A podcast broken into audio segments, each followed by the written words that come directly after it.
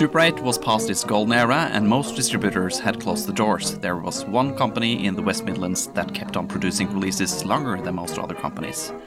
And the name of that company was Derann. Welcome to another episode of the Humming Projector podcast, where I'm thrilled to have former director of Derann, Ged Jones, with me today. Welcome to the podcast, Ged. Good afternoon, or is it good evening? Ten past six? Ten past six, yeah. Ten past five here. Simon McConway said in the episode about Blackpool that if there ever was any Super eight royalty, Ged Jones would be Super eight royalty, and I'm sure most listeners would agree. And yet, when I work with my Super eight database project and ask you all sorts of questions, I know you as the most down-to-earth, kind and helpful friend. And now you help me once again with my podcast by showing up here today. And before I started this podcast, I wrote down names of people I would like to interview. And I can tell you right now that on top of that list was a Mister Ged Jones. And so thank you so much for being here today, Ged. Oh, I'm honoured. Thank you. I started too late in this hobby to experience Derann firsthand, um, and I would love to learn learn more about Derann. And often people talk about the releases, of course, that's what we normally focus about, but I can read in catalogs and know a bit about the releases, but it's much harder to know how it was to be in and around Derann in its heyday. And I hope to learn more about that here today, how the, the atmosphere was at Derann. And b- before we start, I just wanted to say that the best source for knowing more about Derann would be uh, your Facebook group, Ged, that is called Derann Waltz. Uh, and I would highly recommend anyone that's not a member of the Derann Waltz to go in there, because uh, Ged posts loads of very nice information in that Facebook group. And I will link to that in the show notes in this episode. So about Derann, first off, I have heard people say Derann most often, and someone says Derann. What did Derek say? Derann. Derann. So I said it correct all that year. Der from Derek and Ann from his wife. No, I was afraid that I had to, to relearn that after all these years, but no, I'm glad Derann. To know it was Derann. So let's start with the basics. Not everybody are from, from Europe, from, of the listeners, um, but although I guess most people would uh, know about uh, Derann. But could you tell us a little bit about the company? When was it founded? Um, and when and whom founded it? Derek founded the company in about nineteen sixty-four. I don't think he called it Derann at that time. He operated, he was working for the Cooperative Society, which is a large group of um, stores over here. Um, he worked in the electrical department and did a lot of window dressing, where that's how he got his flair, because he did have a flair of displaying product. And um, He, he couldn't get film out of his blood. He'd worked as a projectionist for many years, on and off. It was just one of his many jobs. And he'd obviously got a six, small sixteen millimeter collection. And obviously, he went on to eight, and oh, it was mostly standard eight. And he thought it would be a nice idea to have a small library. And he operated that library from his home, which was one seventy-one, a little... Um, seventeen Wentworth Road it was, which is only a short walk from where I live at the moment. It's just a semi-detached house. And he advertised in the little, you know, the little strips at the back of the magazines. Not an advert, it was one of those little ones where it was just, it might have, Marge would like to send you some photographs, and then it would have Super eight films for hire and sale, send for catalogue, sixpence, and then it would be seventeen Wentworth Road. But slowly he added the name Derann, and it continued there for s- several years until, because he had low, he had customers arrive at the house thinking it was a shop. And Anne was a little bit concerned about this. Some of them didn't look very... Um, she didn't want them in the house, really. Some, I mean, she didn't mind most of them, but some of them she was a bit wary of. And so Derek realised that he couldn't continue to operate it from home, so he looked for a small shop, and he found a shop um, at one sixty-eight Stourbridge Road, which is not far from Briley Hill. And he continued there for a number of years, but he quickly outgrew. It was, it's now just sells garage parts, you know, for cars. But it was... just a one shop downstairs and a room upstairs and probably a, a toilet cum kitchen in the back. And he looked for larger premises and he found one seventy-one Stourbridge Road. And that was basically an old sweet shop with two rooms upstairs, two rooms downstairs, a loo. Uh, and when I joined, the sixteen millimeter library, which was operated by Steve, was working in the back. And the shop and the printing press and everything else were in the, the other two rooms downstairs. And it... it I don't know where when he thought of the name Derann. He never. All I know is it's half at Derry and half and. But it stuck. I mean, we used to have people come in assuming that we'd got the name from Derann Derann, the pop group. Right. But uh, they just assumed that they owned the company. It was ages before we could explain to them that, you know, it was something nothing to do with the pop group. It was a busy. I mean, there was only what. One, two, there were only three staff. That was Steve, Colin and Dave. And then we used to have a part-timer come in who used to do the bookings because we used to have a tremendous amount of bookings and he used to come upstairs and handle the bookings. And if anybody phoned, he would take the phone call for bookings upstairs as well. And that was all there was. So when I joined, I was just, well, I used to make the catalogues and I was instantly shown how to use the damn printing machine, so I was on the printing machine more times than I care to admit. Then I was shown how to record, and this was when we only had a Levers Rich machine. And it, every film came from Filmatic, and it was on a reel. And so if you had, if you ordered twenty copies of a cartoon lasting six minutes, you had twenty little reels, and you used to have to lace these in this machine. It used to take longer to lace lace it all up and then lace the Magmaster than it did to actually record the print. And right. That only recorded at two times speed. And I learned how to do that. But after a few months, and Derek was not well and he was having time off. Uh, I used to stop up at night because I used I lived over the shop for a time because after I left my work as a, a chef, I, I lived with an elderly gent who eventually got fed up of me and asked me to go. So uh, Derek was kind enough to let me, he, he let me have his office and I turned that into a, a bedroom and I lived. So when Derek was poorly, I, I literally used to stop up till ten o'clock at night recording mainly Mountain cartoons, you know, Fred Flintstone, the little short things he used to do and uh, what was the one I remember? Huckleberry Hound. Things like that. I recorded hundreds of them. And then I just used to stagger upstairs and get into bed. But it kept the business moving. Uh, I just wonder, which time frame do we talk about now? When when did you start in Derann? I started in nineteen seventy-five, about August. I, I mean, we weren't there very long after um, I joined, because we, we moved in nineteen eighty, nineteen seventy-nine, nineteen eighty. But, I mean, during that period, we had an extension built on the back, which was probably almost as big as what we already had at the front. So in that room, we, we moved the printing machine and the stock room. So we had all the stock at the back, a large table to do the boxing and that and put the labels on on the films, if if the film had a label. I mean, at that time, virtually, well, probably only a dozen films had labels. The rest were just stuck in white boxes and a little thing typed and stuck on the front.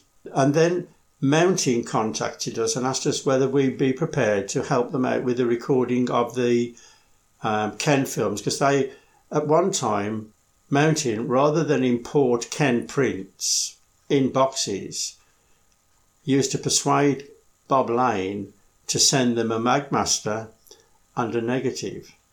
So they ended up with a negative for, let's say, The Sound of Music, plus the Magmaster, which probably they had several copies made, the Magmaster and the ne- and the negative.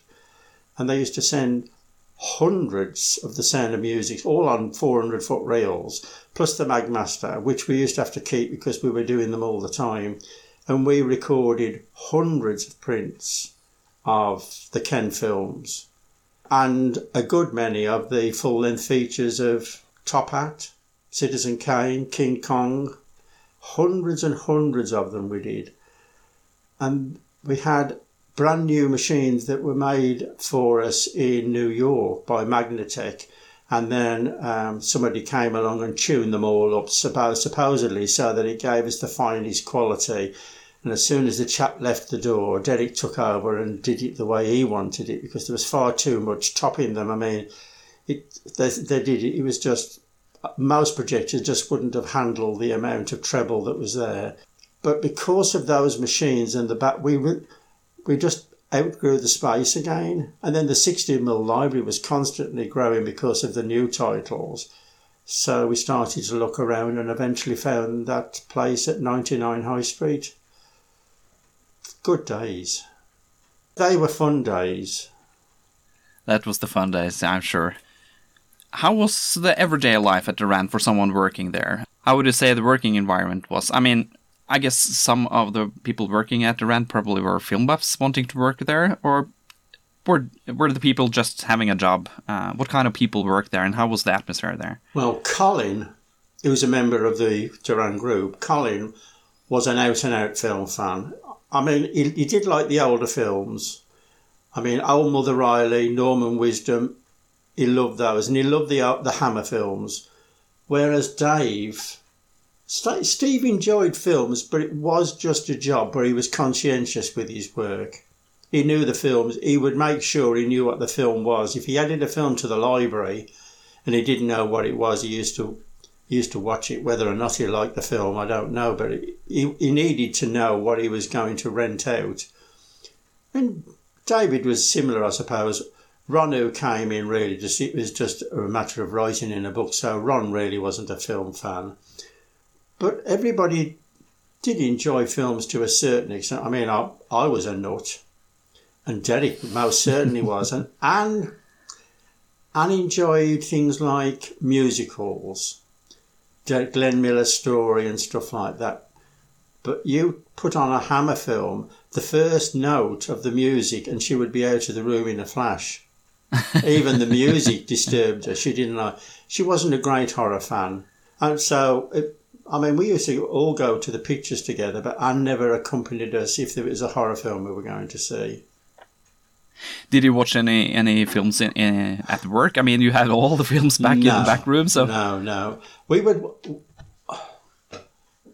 When Disney would release, like, uh, Beautiful Briny or a new Jungle Book extract, we would obviously... We, the, we'd have fifty and stick them on the shelves, and we would always put one on to have a look at it. And I think we were always extremely jealous of the quality, because you've got to think that Derann were issuing films printed by uh, a lab called Filmatic, who didn't have the best reputation. And we used to, I mean, I can remember watching One Million Years B C, the remake, the Hammer remake, that Walton issued. God, was I jealous. The quality of that was... St- I mean, I love the film, but the quality of it, I just could not believe how good it was. And it was explained to me how they'd got that quality, and I understood, but I, it didn't help my um, jealousy, you know, I couldn't. But it was years before we were able to come up with quality like that, years. I think it was probably United Artists before we were able to produce quality like that. But we never really, we didn't sit and watch feature films, no. Too busy, always too busy. And we used to close for a, nun- a lunch there. We used to close from twelve till one or one till two, I can't remember. And half day Wednesdays, we used to have, we used to close on a Wednesday at lunchtime, and that was, you know, for lunch. And we never reopened until Thursday morning. Those were the old days when everybody used to have a market yeah. day, yeah. And then you worked until you fell asleep on that office at the top. So, uh, from from what I hear now, it sounds like you most of your work were like producing the the releases more than handling the customers. Is that correct? Uh, um, my job, yeah. I mean, I, if there was somebody away on holiday, I was expected to take my turn in the shop, and that sounds as if I didn't enjoy it, but I did. Um, I don't really remember too much about that. It it could be hard work, because you might have a, especially if you'd sent out a newsletter and you were getting people ringing in for the latest Disney two hundred footer and constant. And in those days, there were no computers. You just have to write down everything, including the name and address and a credit card number. And then you'd have to put that on one side. And you might have customers waiting to be served. It wasn't easy. We only had, I think we only had two telephones. And it was the same line. So if you wanted sixteen mil, you used to have to run into Steve, who was two rooms away, and say, Steve, sixteen mil call, and he used to pick it up. But the, the, I don't really remember it being arduous, no, no. It was a certain amount of fun. Lunchtimes were great, especially when they all realised that I could cook. So on Saturdays, I was expected to cook a roast dinner generally, and we would sit down to a proper roast dinner of a Saturday. Oh, so nice. I used to have to cook that in the kitchen as well as whatever I was doing, printing or whatever. Real multitasking. Mm. Um, so uh, most of the uh, customers, did they show up in person uh, or were most of the sales from, from um, mail orders and, and phone calls? Mainly mail order. I mean, there was a there was always local customers, and it was well known. You know, there were there were always people coming in, but I would say eighty percent was phone calls and letters. But I would presume, maybe because I... Uh, attending this community uh, at uh, this late uh, part of the history, um, I would presume that uh, many of the customers were not exactly what others would call normal customers. Um, uh, is that correct? I, I, I did people want to, to talk about film and, and oh yeah, and... yeah. I don't remember those from that era, but when we moved to uh, ninety-nine High Street, uh, there were. There was Fred Moore, who was a Western nut. He was, um, unfortunately, he's, he's not with us anymore. All these names are just names. They're, they're not alive anymore, unfortunately. And he used to run a Western club, and they used to put on film shows, and they used to have old-time Western actors. And he had them, he even had them stop at his house because he couldn't afford to have them stop at a hotel. And he said he... He even top and tailed with one, so they had to share a bed. So he slept on the one side with his head down the bottom, and whoever it was, it wasn't Tom Mix, but it was some. It was the one who used to have, somebody who used to have a whip. He used to do that every year, and it was quite a successful little, you know, society that used to show film, and that's all he used to do. He used to come in with a bag of ball sweets, and he used to stand there talking about stuff and reminiscing. While you were desperately trying to answer the phone. Exactly. uh, uh, wrap up product and get it ready to send out. Prepare for a, an open day or prepare for a convention. And he would sit, stand there with his bag of sweets, which he would keep on offering you if you wanted. But he wasn't the only one. There were lots, lots. I would say there were a, a couple of dozen people like that who would come in. Because maybe that was more in the later years, but people I know people would come from far away to, to, to visit the shop, and I guess they didn't just want to show up and, and leave straight away. So you must have been busy with people wanting to talk to you all the time, I would presume. Um, we didn't have too many overseas customers, especially in the early the the small shop, the one seven one shop. I don't remember overseas customers turning up there. I mean, I remember Bob Lane coming. And I remember Sidney Tiger of Ivy Films turning up, but I don't remember any customers turning up.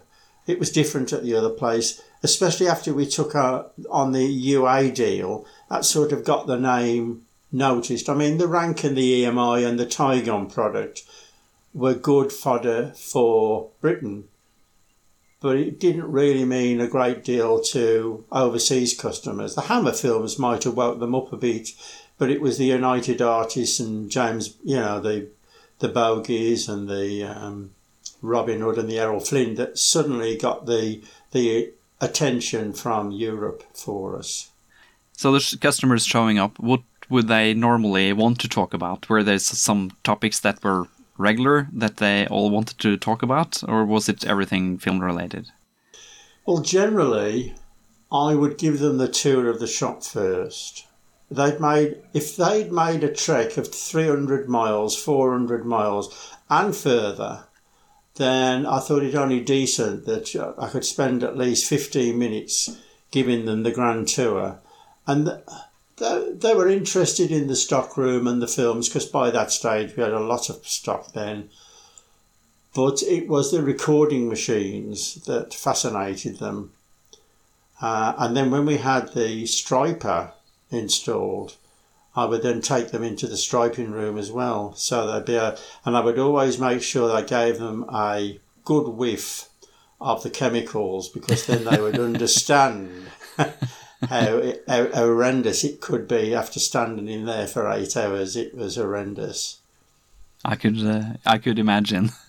But talking, uh, they would talk about films they had recently purchased from us that the, either they loved or or were disappointed in the quality. I mean, they, I mean, you, you did have to listen to disappointments as well, and not every customer was satisfied with everything that we issued. No. Swings and roundabouts. Uh, so it seems like you had really varied work. Um, you were, uh, as you said, you were uh, doing striping and sound recording, um, and you were printing covers as well, uh, as far as I know. Um, when we moved to one seventy-one Stourbridge Road, uh, sorry, when we moved to ninety-nine High Street, the printing machine had a room of its own on the second floor, and so that was right by the recording machine. So Derek could be in the one room recording, and I'd be in the other room printing catalogues, newsletters. Dave Worrell had joined us by that time, and he was... Um, producing labels for Razor Titanic and the carry-ons and stuff like that. And those could be printed because it was only two or three colours. It wasn't it wasn't full colour, if you understand the word full mm. colour. It didn't produce a Technicolor face. It was just blue, black and red, so that you ended up with a few other colours as well. Um... Prior to that, all the labels that were full colour and stuff like that for the Rank, um, E M I and Tigon were generally printed by uh, Ann Ellis, which was only a short drive away. But of course, as soon as we hit the United Artists, I couldn't print those labels. I didn't have the capabilities or the machinery to be able to do it, to get the registration perfect. I mean, I did do the Avengers and the Sound of Music, and that was full colour. And I probably started off with one and a half thousand labels. So you'd put the magenta through first. No, the yellow through first. It didn't, wasn't called yellow. Anyway, you put that, then that would have to dry. So the next day you'd put the pink through, then you leave it. Then you'd put the blue through, then you put the black through, and then that black one hit everything and it turned into a supposedly perfect image. But if the registration was slightly out, you'd get a slight two lips or two eyes or... And out of those one and a half thousands, I might have ended up with three hundred usable wow. Sound of Music labels, which is why they're so rare. I, I would love to see another one, but I, I've never seen it again. But eventually we moved the printer to the attic, which was up another vast flight of stairs, and we did wonder whether it would work ever work properly, but it did. So when I was printing, if anybody, with no telephone up there, like if I was printing and anybody needed to talk to me, they had to walk up two enormous flights of stairs. And I, I couldn't, I mean, I'd, I'd have to literally turn off the machine to hear them because they were very noisy. And while it was printing, I couldn't walk away from it. So it would chug, chugging away doing a newsletter or the film for the Collector magazine, which I eventually printed. And... Um, Just outside the door was a cabinet full of Kinney Weeklies and Screen Internationals and Movie Makers. And I used to sit down and read those. God, I do wish I had those now. Yeah. So, which part of the of the job did you enjoy the most? Well, they all had their good days. I mean, I enjoyed printing when the printer was working well, but depending on the atmosphere. So if you if it was one of those hot, humid days, yeah, you'd find that the paper didn't go through the machine as it should, and you'd really get them wrapping around every five sheets, and it could be a nightmare. And my hands would be, well, I. I I did try wearing latex gloves, but the chemicals used you need to clean the machine down used to melt through latex gloves oh. in a few seconds. So my my hands used to be ingrained with different coloured inks, thick. Have you seen how thick they are? And pretty... No. Oh. But when it was good, I could, you know, it was a, it was an enjoyable experience doing a magazine or a. a newsletter, and Dave Worrell was very inventive. And if you've seen, have you have you seen his magazine, Cinema Retro? No. He started a magazine when he left. In fact, I've got one, issue one, which I've scanned, but it's on thick, glossy paper throughout, and he's he's edited and designed it, and it's, um, I mean, it's still running out, but it's it's it must be in its twentieth year now. And he organises so much um, trips for people abroad. You know, he organises trips around Hollywood and things like that. He he knows a few people, believe me, does he? Does a lot of trips around Pinewood and stuff like that. But David was very, very good, inventive. Um, Steve, who had to take over his job when Dave left, was all right, but he hadn't got the artistic temperament that David had got. So I used to enjoy printing those, but I used to enjoy going down. I if I if there was nothing there, I used to be downstairs um, recording. There was always recording to be done, and if Derek wasn't there, then I used to have to go in and do the striping, the recording, and then slip them as well. So I used to do the whole caboodle. I can't really say I had a specific, you know, favourite. I guess it's easy to have a glorified view of the job. I mean, we would all love to to work in that uh, that place where all uh, the releases that we love uh, came from. But uh, as we have heard, there were, could be stressful parts of the job uh, as well. So what did you like the least when you worked at Derann? What was your least favourite task that you had responsibility for? Well, my least favourite time there was when we were involved in the video tape distribution side of the business, which was necessary because eight mil had taken a, a desperate low because of the V H S and beta market, and it was either enter the video market or, well, I don't know whether we would have closed, but but it was something we did. It kept us going, but I, I didn't like that side of it, and I, I wasn't happy at all during those times. And conventions, video conventions and um, trade shows, I, I was never at ease with them. I always felt that Derann was selling mediocre product. I really did.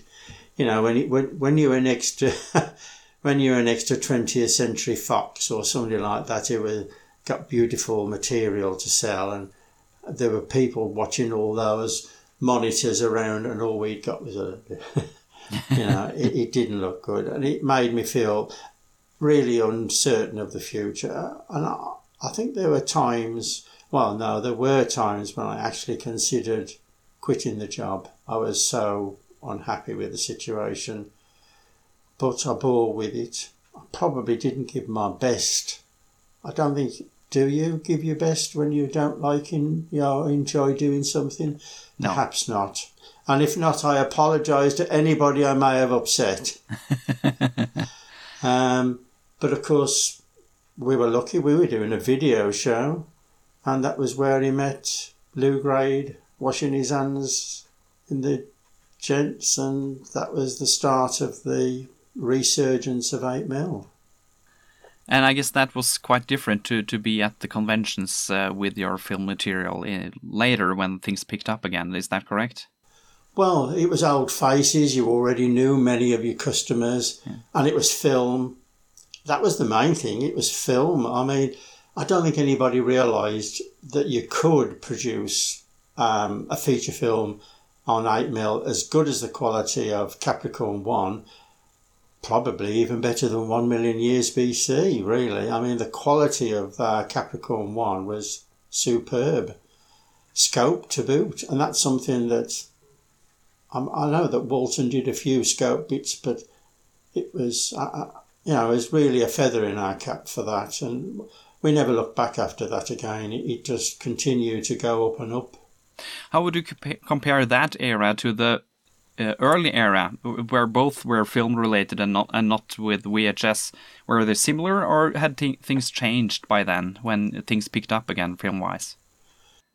Uh, no, it was like, it was just like meeting an old friend, really. I mean, all right, there were lots of new customers because the titles that we had previously issued from E M I and Rank, uh, all right, there were the Hammer films and stuff like that, and Norman Wisdom, but it did appeal to a certain age group, whereas we were with the um, Raise the Titanic, Capricorn One, you know, the the later titles, it attracted a lot of new faces to the... So you you would go to Black... When we would do a Blackpool, the play, the queue was... Well, you've seen the queue at Blackpool as it is now. Yeah. I mean, it used to be like five and six deep, and it used to go outside the building. Right. That's how many people there used to be. And there used to be a lot of new faces. Every year you would have new faces. Um, I, I think over one year, I think we had over four hundred fifty people, which might not seem a lot, but it was just little Blackpool, you know. It was we. It, even Keith used to... There was always this friendly battle between Keith Wilton and uh, Derek. Uh, people never realised that they weren't friends. I mean, often a lot of people used to think that Keith worked for Derek because his reviews used to be so good and he, and because they used to be seen together at conventions. But, I mean, there were a lot of arguments on the phone. There was, you know, I mean, it wasn't what people thought. Um, Keith was a really advocate of the... I mean, he was the one who put on a film show for the customers at one of the London conventions, and he put on a Ken Films release from America, and then he put on the same release that was printed by Mountain Films, and the difference, because Mountain Films were using cheap lads, there was there were no um, nobody there to say no, this isn't the same quality. And he brought it to people's attention, and of course it filtered back to Mountain Films, and then I think it probably it might have even have reached Bob Lane's ears, because if you remember, all of a sudden Mountain Films started selling the imported prints. Right. So Keith did, you know, Keith was a good chap. He he, he was always there for the customer to get the best for them, and between them. Moving forward, when we put out the Disney releases, I mean, there was nobody more delighted than Keith. I mean, he wasn't so much bothered about the Little Mermaid and the the latter ones, but Bambi, um, Snow White, Pinocchio. Uh, and he would find blemishes on Pinocchio that nobody else ever noticed, including Disney themselves, because we used to have to send a, a test print and a label to Disney for them to okay before we actually started to produce the bulk prints. Uh, and but Keith would notice these little blemishes and say, you do realise there's a little flash in the right-hand corner for three frames. And such. But he worked for the customer. He really did. The job must have been a real roller coaster. I mean, uh, you started with, with film where it was quite big in the seventies, and then the V H S problems came. And then it picked up again, and as we all know, it has to close down in the early two thousands. Um, How was that for you that had been working there for so long? I mean, I'm sure it wasn't fun, but how did you, how, how do you think that later years were? How was, was it different to work there by then? Well, after Derek passed away, I think we were all a bit, well, we were all down. I mean, it affected us all. Steve Wallins was the most upset. He really had idolised um, uh, Derek, and he'd probably known him longer than anybody else there other than Colin. And um, it was a difficult patch to get through. We didn't really know whether or not we were going to be able to continue as we were. But obviously, Adrian took over as manager of the electrical side of the business and asked us to continue in our roles as we had done before Derek passed away. So we continued.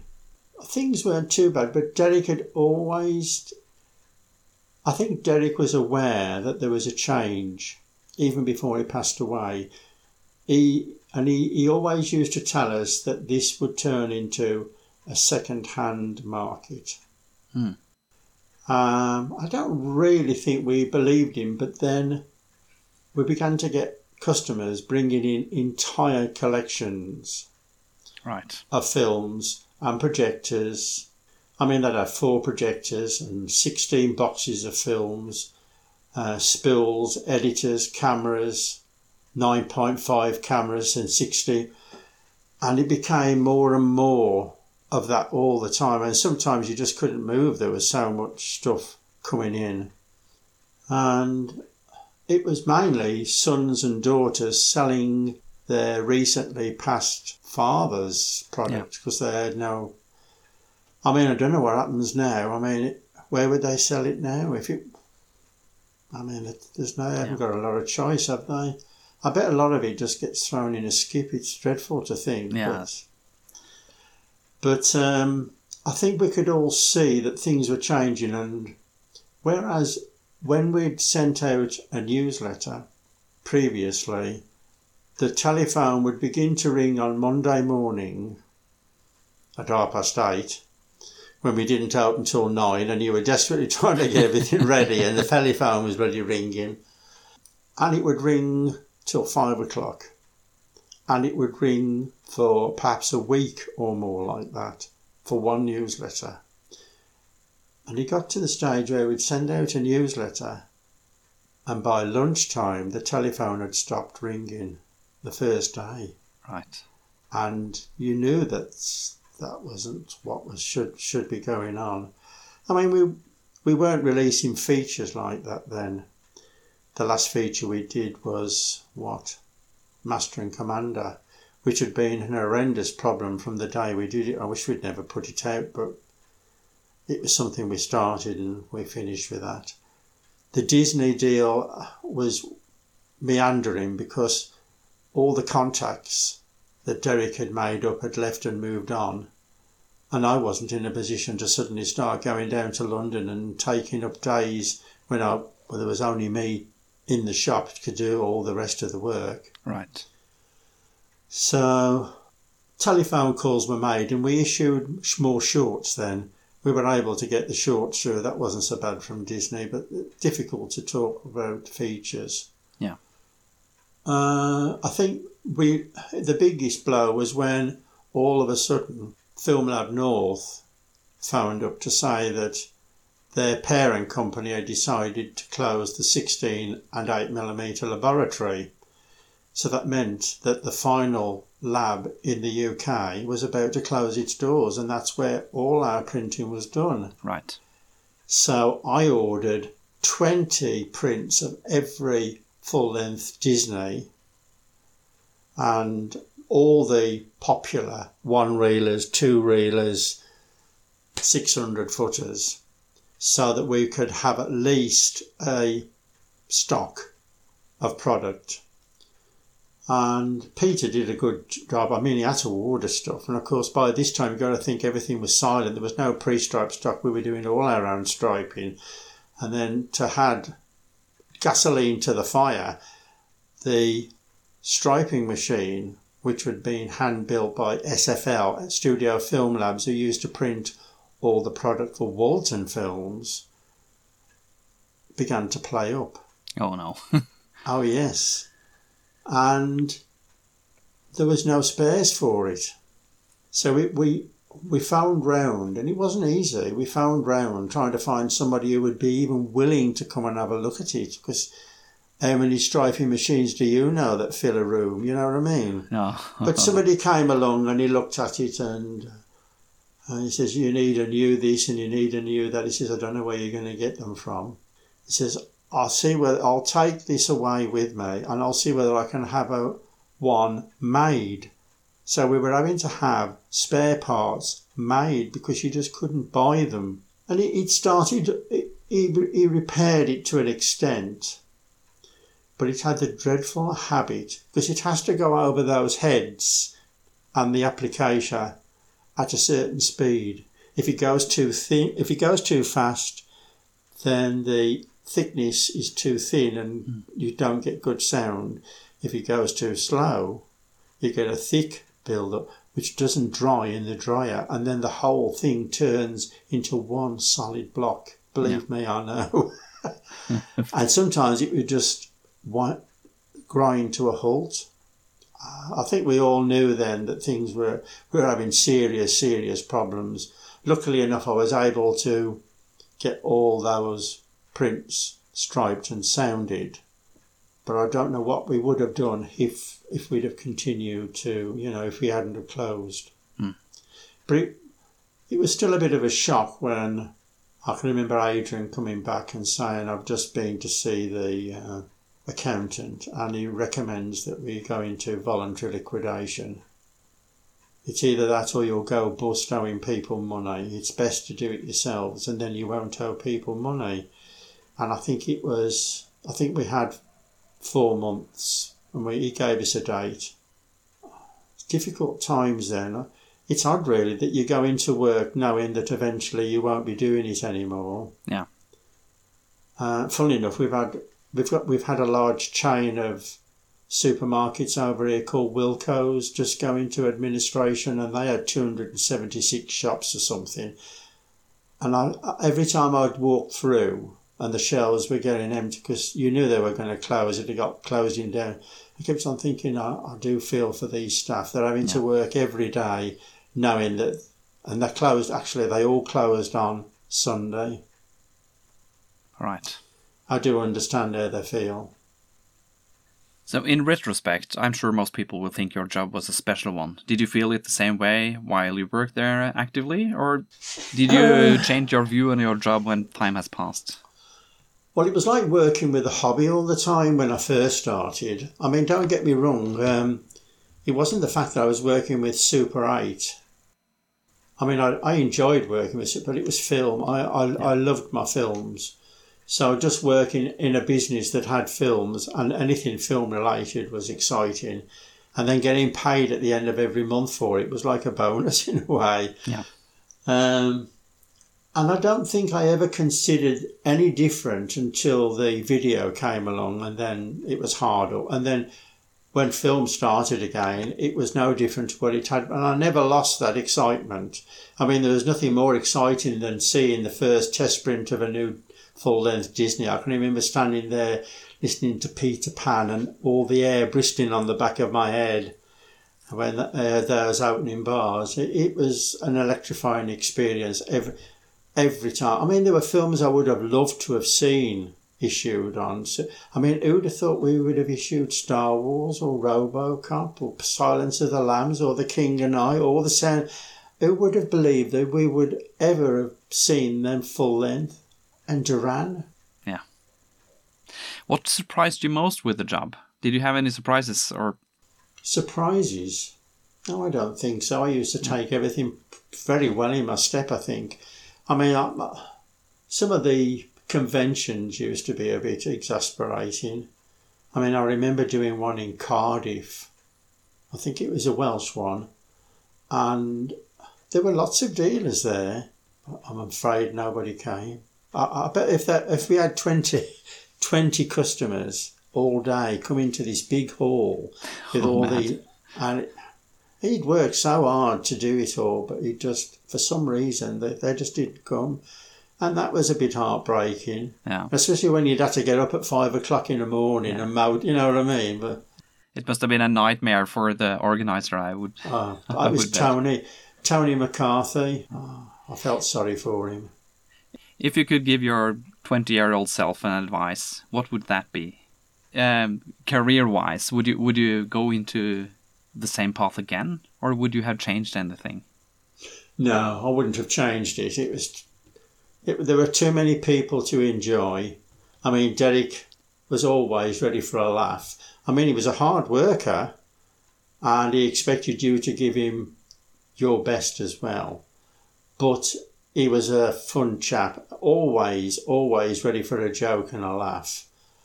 And most, I would say ninety-nine percent of the staff were of a similar nature. There were very few times when I can actually remember a member of staff who... Um, turned out to be, all right, we had a couple of eerie ones and weird ones, but they never stopped very... I remember we had a lady goth once who applied, who got a job, because remember those printing machines you used to find in shop and you used to take in your roll of still films and they used to do them in twenty-four hours? Do you remember them? Yeah. Well, we had one of those installed at the front of the shop to try and help. Oh. And uh, oh, bloody thing was leaking all the time. Oh, it was a nightmare, it was. All chemicals but, again. Oh, chemicals. And this was in the shop, so it used to smell in the shop, ruin the carpets. But um, we had a number of staff. I mean, the staff used to have to be taught how to use this machine and how to get the best out of it. And I can remember we, we even employed for a time, and she was very nice, actually, but she was a goth. So we had this goth up the corner. She looked like the Wicked Witch of the West up the corner. But she she did a really good job. But no, there were, we had we had a few staff who were a bit um, light-fingered, should I say? But doesn't all firms? Yeah.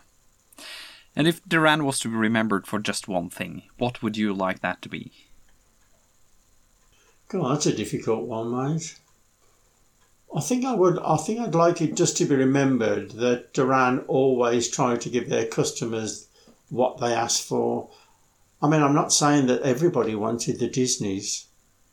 I mean, it pleased a vast quantity of people, but I'm sure there were more people out there who wanted to see the full-length Hammer films, more Norman Wisdom, Elvis Presley films, Cliff Richard films. You can't please everybody, unfortunately. No, but that's the fun of it. Otherwise, everybody would want the same copies now that you can't, you don't get many new ones, I guess. So, I mean, there were titles, as you know, there are lots of titles in our sales catalogues which never actually reach the shelves. Yeah, I've started to discover that with my yeah. work with Super eight yeah. database. Yeah. But, I mean, that wasn't always our fault.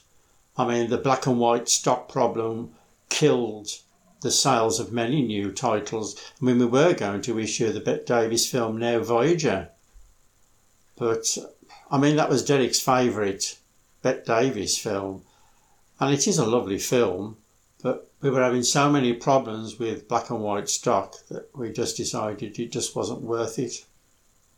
During the years, did you have any success at Derann that you didn't expect to come? A surprising success? Well, I suppose the best... The things that surprised me most was the fact that I had a chance to travel abroad, which I'd never been out of the country until I joined Derann. And the first thing I ever did was go to Holland. Then I was in Germany. And before I knew that, I was on a plane whizzing over to New York to visit Sidney Tiger and Columbia Pictures. And then, of course, we went over to the American film market in Hollywood. So I had a chance to see all all of those were things I never expected to do in, in my lifetime ever. They, they were wonderful times for me. Real eye-openers. Yeah, I would sure it would be. Are there any common myths about Derann or the industry as a whole that you think uh, the com- community have? I mean, I guess we have all sorts of ideas how things were that really didn't were as well, we thought. Well, I'm... I- I'm probably repeating myself here, but everybody thinks that Wardour Street was glamorous. It's far, far from glamorous, other than the fact that film is behind every door. Yeah. Unfortunately, the offices were often disarray, dusty, piled with cardboard boxes with films in, films hang, films just on reels on the floor lying everywhere. It, it wasn't a it wasn't a nice sight. It wasn't a. That's a bit of, you know, people just think it was a marvellous, and it, it did have a magic to it, and it had that smell of film. Everywhere you went, yeah. You could smell film, but it it isn't the the glamour. If you see a feature film and the star goes in to see such and such, you know, it's always beautifully presented, and he's got a pretty secretary sitting outside with a... They, half of them never had secretaries, and if they did, they were normally in the same room. Yeah. As old as your mother, probably.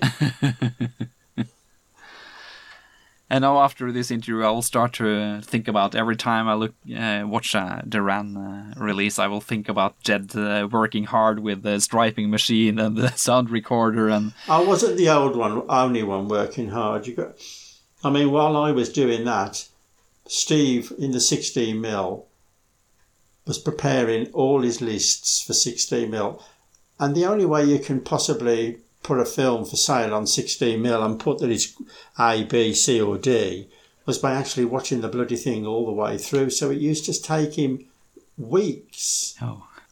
And Gary, Gary used to have the occasional tantrum. I mean, he was fastidious with his work, and he used to have a lot of paperwork. And if he was going through a, a an important list of product to send out, and he was doing the paperwork for it to get it, and then he'd get a call from Australia. He says, I can't, I can't, I can't. Because he used to lose his thread. He used to have to do... And then when he'd finished the call... He then used to have to start all over again with his. So, yeah, it wasn't all, you know, it was hard work at times. Yeah. And before we wrap up, I have only just one question left for you, and that is, uh, what question should I have asked you that I but failed to do so? No, that's a very hard question. Even I don't know the answer to that one. I mean, I'm sure somebody will. Ask a question. I mean, mainly it's the same ones all the time. Where did you do this, and where did you do that, and why didn't you release this, and why did you release? That's normally the questions. So it's been a nice change talking about the uh, this altogether.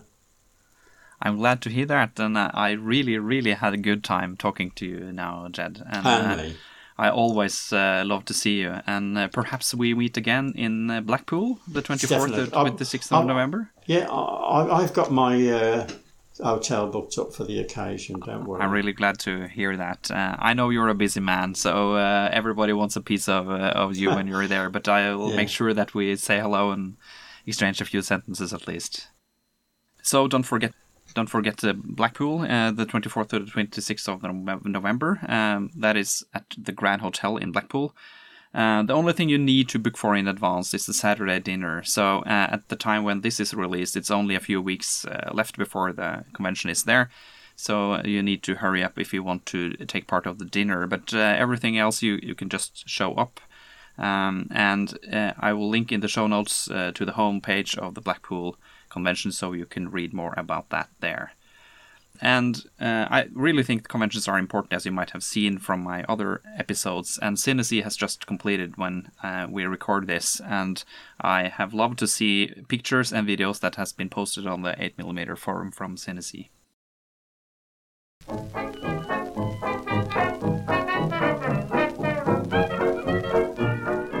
If you enjoyed this episode and want to follow us, you can listen to us and subscribe to our podcast using players like Pocket Casts, Apple Podcasts, Spotify, Google Podcasts, Amazon Music and YouTube. You can also use any podcast player supporting R S S. Go to our website humming projector dot com to learn how to subscribe. You can also listen to any current and previous episodes on our website without any additional software. If you have any feedback for this episode or a suggestion for a future episode, please send an email to feedback at humming projector dot com. And with that, we have reached the end of this episode. And thank you so much to Ged that showed up today. Thank you, Ged. Thank you. And my name is Eivind Mork, and thanks for listening.